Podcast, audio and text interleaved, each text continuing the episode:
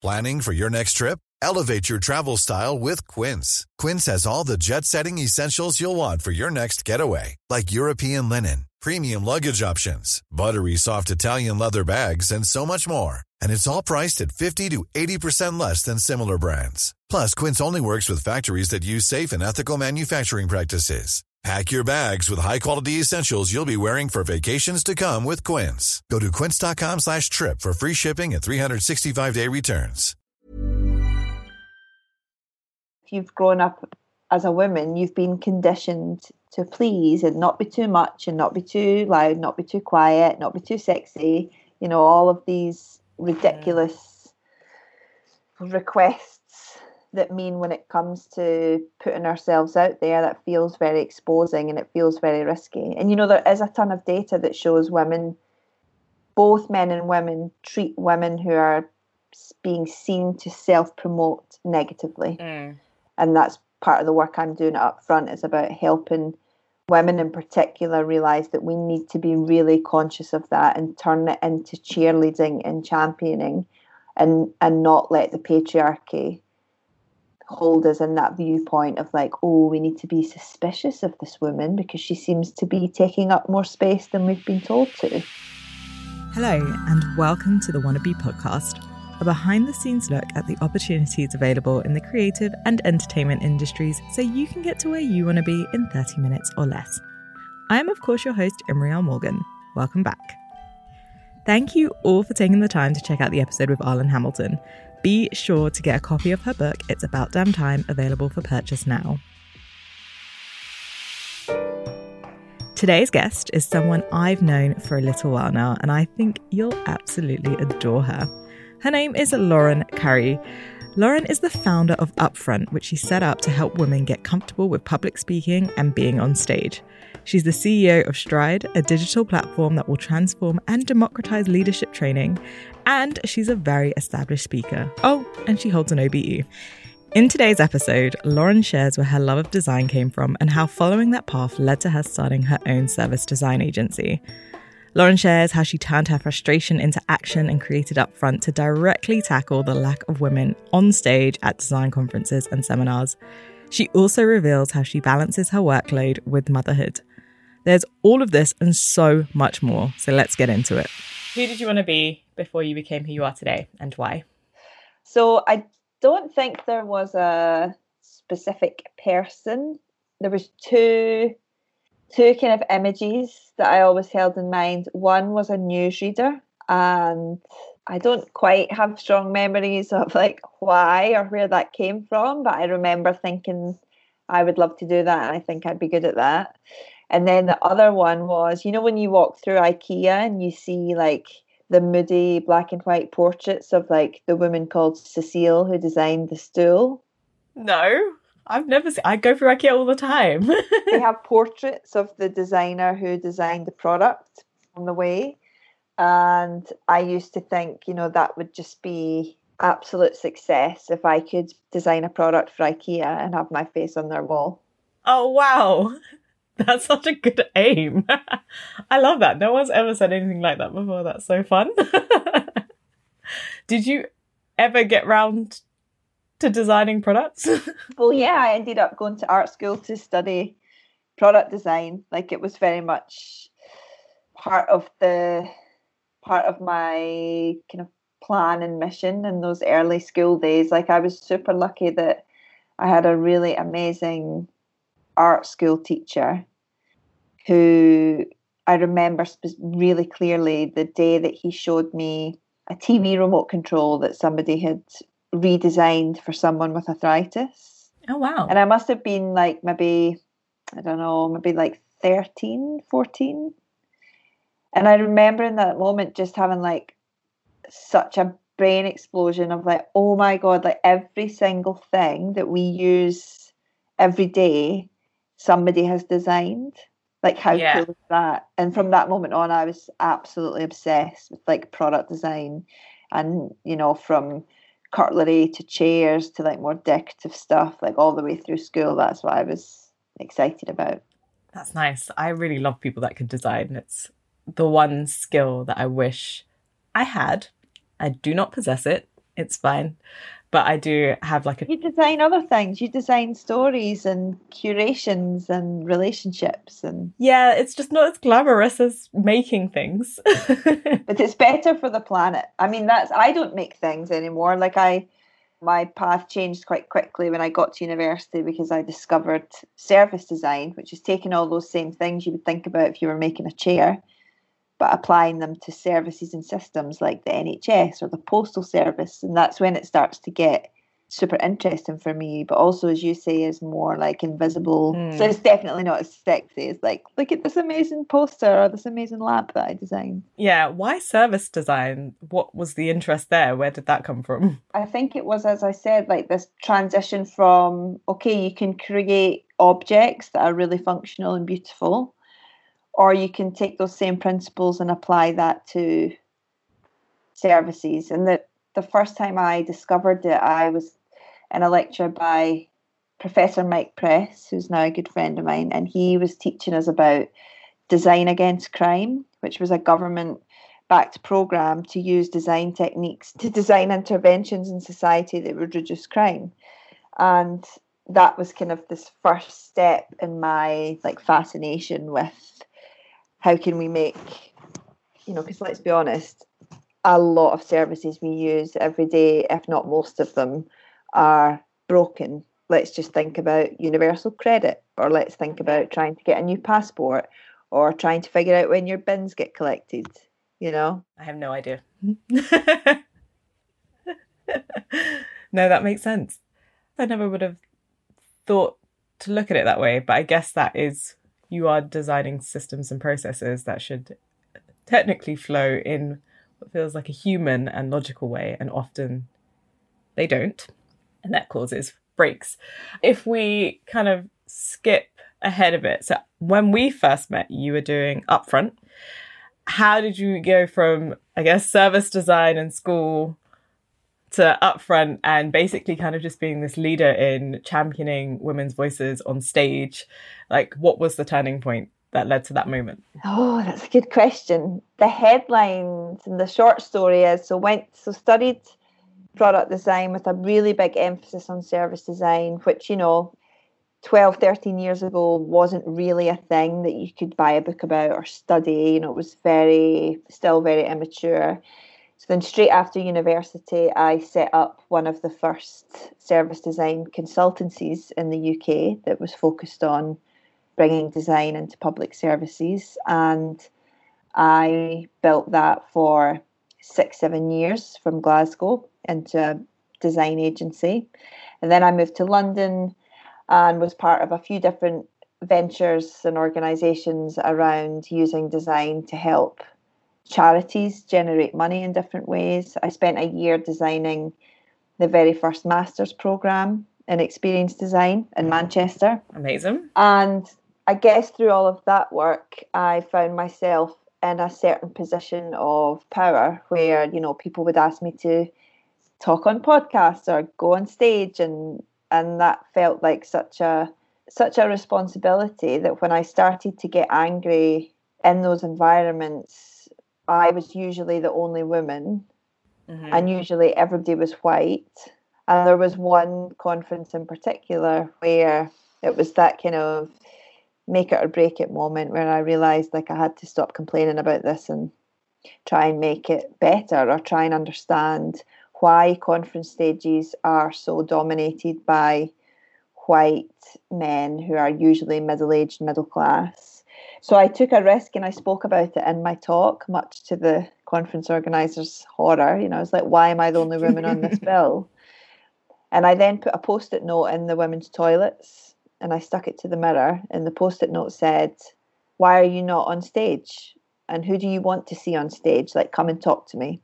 And that was the day that Upfront was born. So I had Amazing. queues of people waiting to talk to me. And I started to listen to all these different stories about you know why people don't feel comfortable even imagining themselves on stage. And i realized that actually you know it is a very complex systemic problem.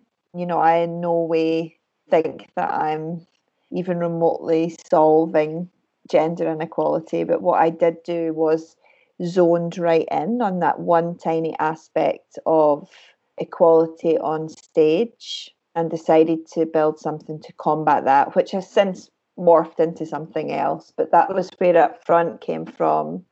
And then I've pivoted again slightly away from services and systems into teams and organizations. So then I joined an organization called Nobel, and they're all about, again, taking those design principles and applying them to teams, like the way people work together and the way organizations function. And two months ago, I started a new company called Stride. So Stride and Upfront are my main two focuses right now. Amazing. Uh, how do you manage your time with a two-year-old and two companies? Yeah, the million dollar question. So I the only reason that I can do the work that I do is because my partner stays at home and is a full-time daddy. So we are suffering all the same ills that most couples suffer, just gender reversed, in that his career mm-hmm. has been put on hold. And, you know, he's made a huge sacrifice to although he says, you know, it's it's a huge privilege for him that he's able to to do that. Yeah. You know, he's here to care for my son and, you know, I'm my own boss. So with all the pressure and responsibility that comes with that, I also have a lot of flexibility and freedom and that I get to choose when I work and how I work. Yeah, that's pretty great. In terms of what you're doing with Stride now, so that's all about leadership for individuals and I guess organizations as well. How does that work? Because it's quite vague on the website. There's like something is coming, but what what is coming? Yeah, so we are building a digital product to democratize leadership development. So, what I mean when we say that is right now, the average age of a person when they have their first leadership development training is 42. And the average age of a first time manager is 30. So there's right, a huge yeah. leadership gap. And right now, I mean, I've just spent two years doing this type of work, right? And I would spend my work days in hotel conference rooms with the top layer of an organization, again, usually white men, middle class, middle aged. Mm-hmm. And we would spend two days working on their strategy, their culture, their ways of working, and they would pay us like £35,000 for those days. So that That's model is very expensive, elitist in that it's not accessible to everybody. And mm-hmm. all the data shows that even with the best designed two days in the world, 70% of what people learn leaves them 24 hours after the training days. Okay. So we are building a product so that you can learn how to lead, learn leadership skills, techniques, and methods on your phone at your own pace in a way that's tailored to your context. And we are targeting people at the very start of their career. Oh, that would be good yeah, I think you're right. That is like there is a huge gap. So I did an MBA two years ago, and it has like some stuff around organizational, like basically organization management, team building, project management. But that was the first time I'd ever in my whole life been introduced to even some of the theory and the concepts behind that. I've never, I didn't know it was a thing.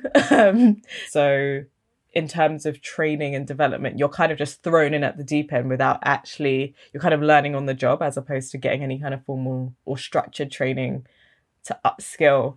And I, I think, yeah, that that's a really good idea because at least then it's providing that, like, I guess what some people use as like mentorship or, like, yeah, you'd get like a career coach or a business coach to kind of take you to that next level. You've moved it away from that a little bit. A lot of the organizations that you know the startups you are probably part of you know they can't afford to have fancy consultants come in and you know stride will cost you or your employer like 10 pounds a month. And if anybody listening is excited about it you can go on our website and sign up download the app and play with it and tell me what you think. We're also looking for teams to test strides within their teams especially Many of us have those stubborn pounds that seem impossible to lose, no matter how good we eat or how hard we work out. My solution is PlushCare PlushCare is a leading telehealth provider with doctors who are there for you day and night to partner with you in your weight loss journey. They can prescribe FDA-approved weight loss medications like Wegovy and Zepbound for those who qualify. Plus, they accept most insurance plans. To get started, visit plushcare.com slash weight loss. That's plushcare.com slash weight loss. When you make decisions for your company, you look for the no-brainers. And if you have a lot of mailing to do, stamps.com is the ultimate no-brainer. It streamlines your processes to make your business more efficient, which makes you less busy. Mail checks, invoices, legal documents, and everything you need to keep your business running with stamps.com. Seamlessly connect with every major marketplace and shopping cart. Schedule package pickups and see your cheapest and fastest shipping options from different carriers with rates up to 89% off USPS and UPS rates. And with the stamps.com mobile app, you can take care of mailing and shipping wherever you are. Make the same no-brainer decision as over 1 million other businesses with stamps.com. Sign up with code program for a 4-week trial plus free postage and a free digital scale. No long-term commitments or contracts. That's stamps.com. Code program. Especially now that everybody is working from home during this global Mhm. pandemic. So it's definitely not to replace a coach or to replace a mentor. You know, ideally it would be working alongside these things. But what it's about is having a companion that you that you're in touch with regularly. So the product's built to make you change your habits and change your behavior so that you become the best leader that you have the potential to be. And the mm-hmm. reason that I'm dedicating, you know, this chapter of my life to this product is I really, really think if we get it right, that we could totally transform gender equity and race equity at, and at the top of organizations. And I think that's that feels very exciting. I want to talk about running your business from the more kind of practical standpoint. So, I guess you started first in Glasgow. You said you were running like, your own agency there. What do you know now that you wish you had known then? I know now that building meaningful things takes a very long time. Mm. There's no shortcuts and there's no overnight success. Like years and years and years and years of graft. I think there's also, you know, and I know this is, I think Gabby talked about this in your interview with her as well, but just like how important it is to look after yourself. Like, I ended up in hospital once and spent like five Christmases in a row in bed ill. Oh, wow. I just, you know, I spent my entire 20s, I just worked every single minute of every single day. And, you know, I get that when you're in your 20s, you're, you've got the energy to do that and you don't have people depending on you and you can burn the candles at both ends and all of those cliches, but it is, it can be really damaging, you know. Mhm. I came out the other side of it and it, you know, wasn't harmed too badly. But, you know, we've all read the stories where it, it doesn't go that way. So I think definitely something about really looking after yourself, getting enough sleep. Yeah, I think those would be my main two things. Those are really good things to think about, actually. It really hit me when you said, you know, building something of quality and of value is, it does take a really long time.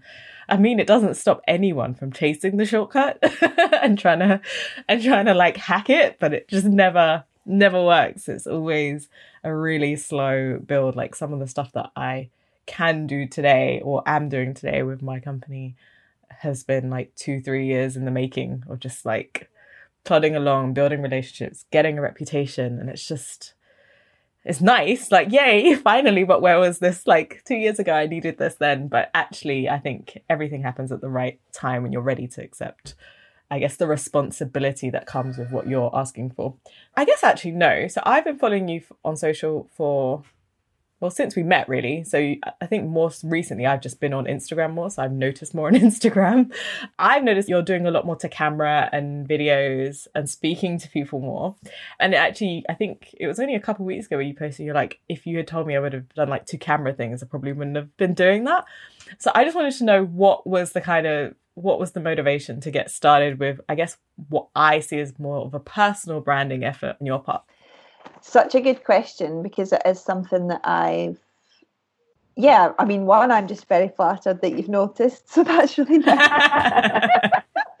but yeah, it's something that I've made a very conscious decision over. So probably for the last, I think, 12 years since I first started blogging, I had my website and all my social media handles under Red Jotter. Just because, I mean, people say to me, like, oh, what was the strategy? It's such an impressive brand. Like, honestly, it's just because I like red, the colour red, and I had a red notebook at the time.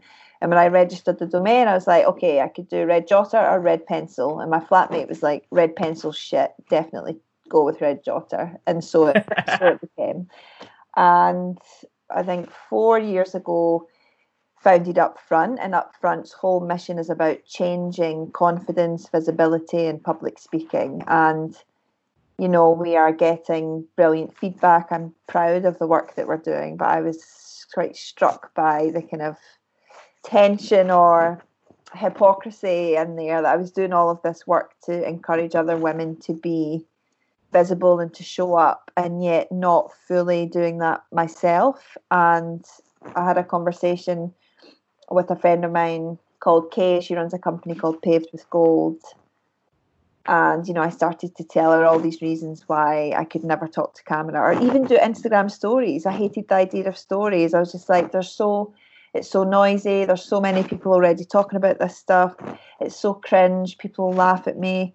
And she just really, I can't remember the exact words she used, but she said something along the lines of, it's up to people to choose who they listen to and who they engage with. If people don't want to hear what you've got to say, then they'll leave and go elsewhere. But the people who need your message will find you and stay there. Mm. And as I started it, you know, because I love public speaking, I do so much public speaking. And I know that I'm good at it and I it does what I want it to do. You know, it motivates people or it inspires people. So when I started doing it, it actually feels very natural and easy for me. Like the actual process yeah. doing it is is very easy for me. But I just had to get over that mindset of like, you know, what are the people that I went to school saying about me now that I'm all like, hey, here's my IGTV channel. Um, yeah. You know, like that doesn't matter. And I actually have had a bunch of messages from people I went to school with being like, how cool is this? Like, this really helped me, or I just sent this to a friend of mine. And so, yeah, that's kind of the thinking behind. And I've changed all the red jotter handles to my name. Oh, wow. My website and my social media and all that is my name, which sounds like, well, obviously it's your name, but actually that was a huge deal for me. It felt like kind of letting go of the first decade. And now I'm ready for this next decade of like bigger and bolder and more impact and being more uncomfortable with all the things that that brings. Yeah, it is a huge daunting ask. I think I definitely empathize with how you felt before doing it because I'm still a bit like Instagram stories, no thank you.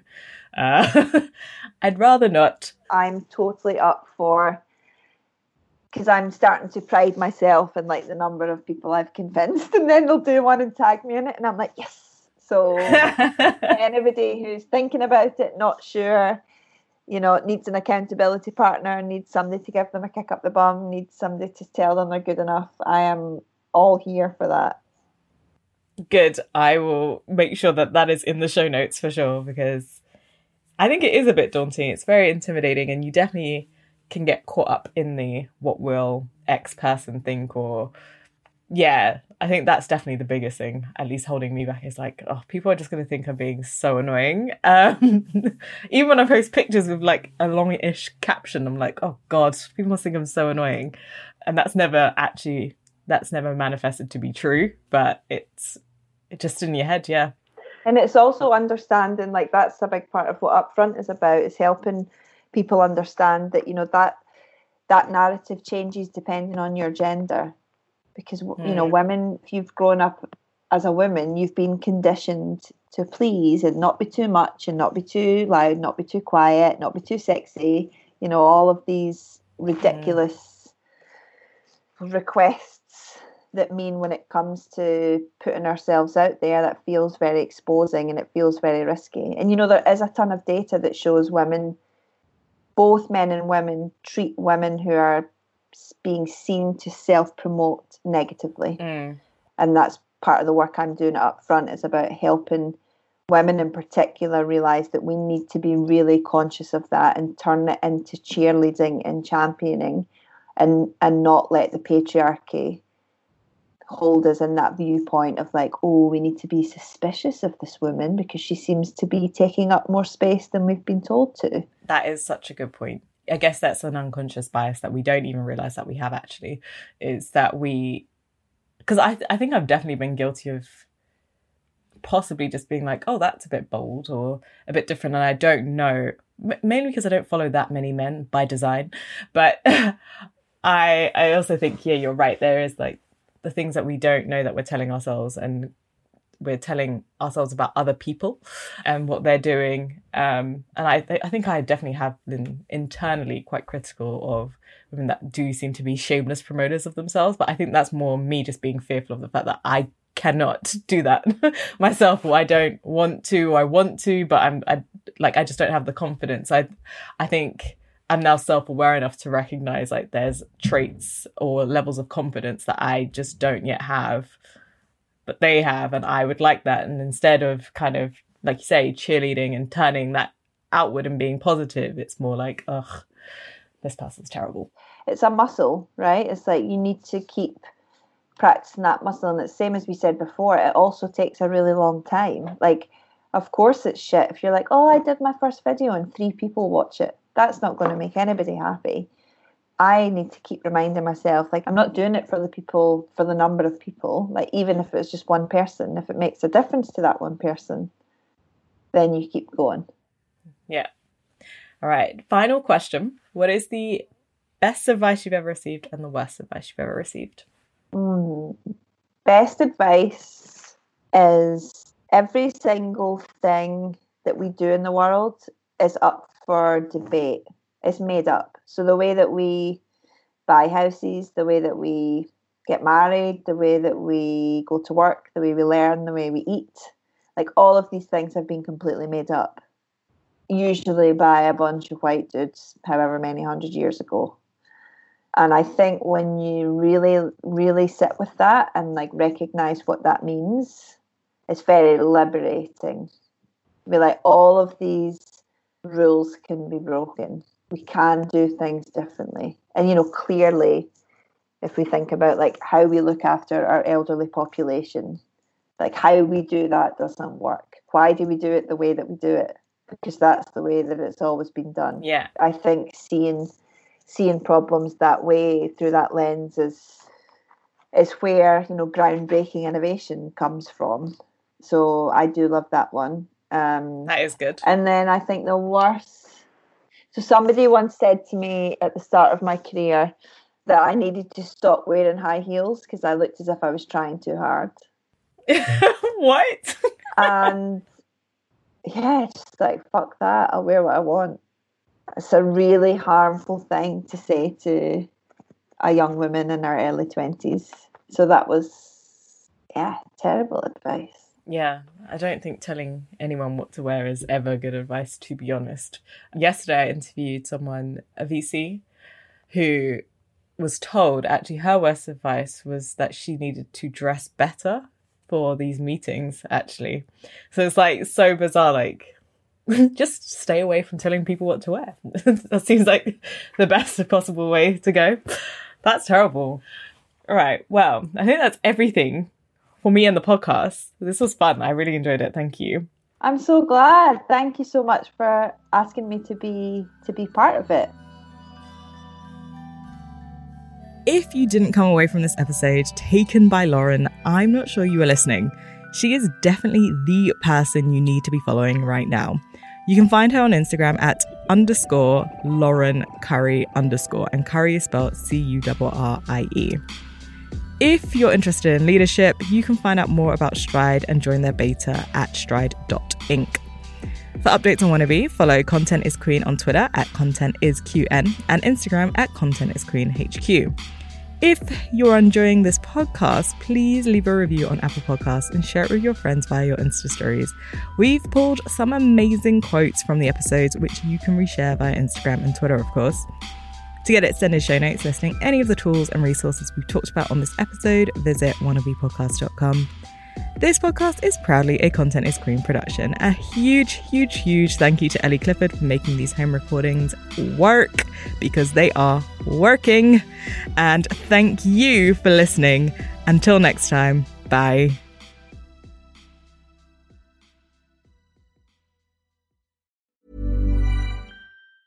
Hi, I'm Daniel, founder of Pretty Litter. Did you know cats tend to hide symptoms of sickness and pain? I learned this the hard way after losing my cat, Gingy. So I created Pretty Litter, a health monitoring litter that helps detect early signs of illness by changing colors, saving you money and potentially your cat's life. Pretty Litter is veterinarian developed, and it's the easiest way to keep tabs on your fur baby's health right at home. Go to prettylitter.com and use code ACAST for 20% off your first order and a free cat toy. Terms and conditions apply. See site for details.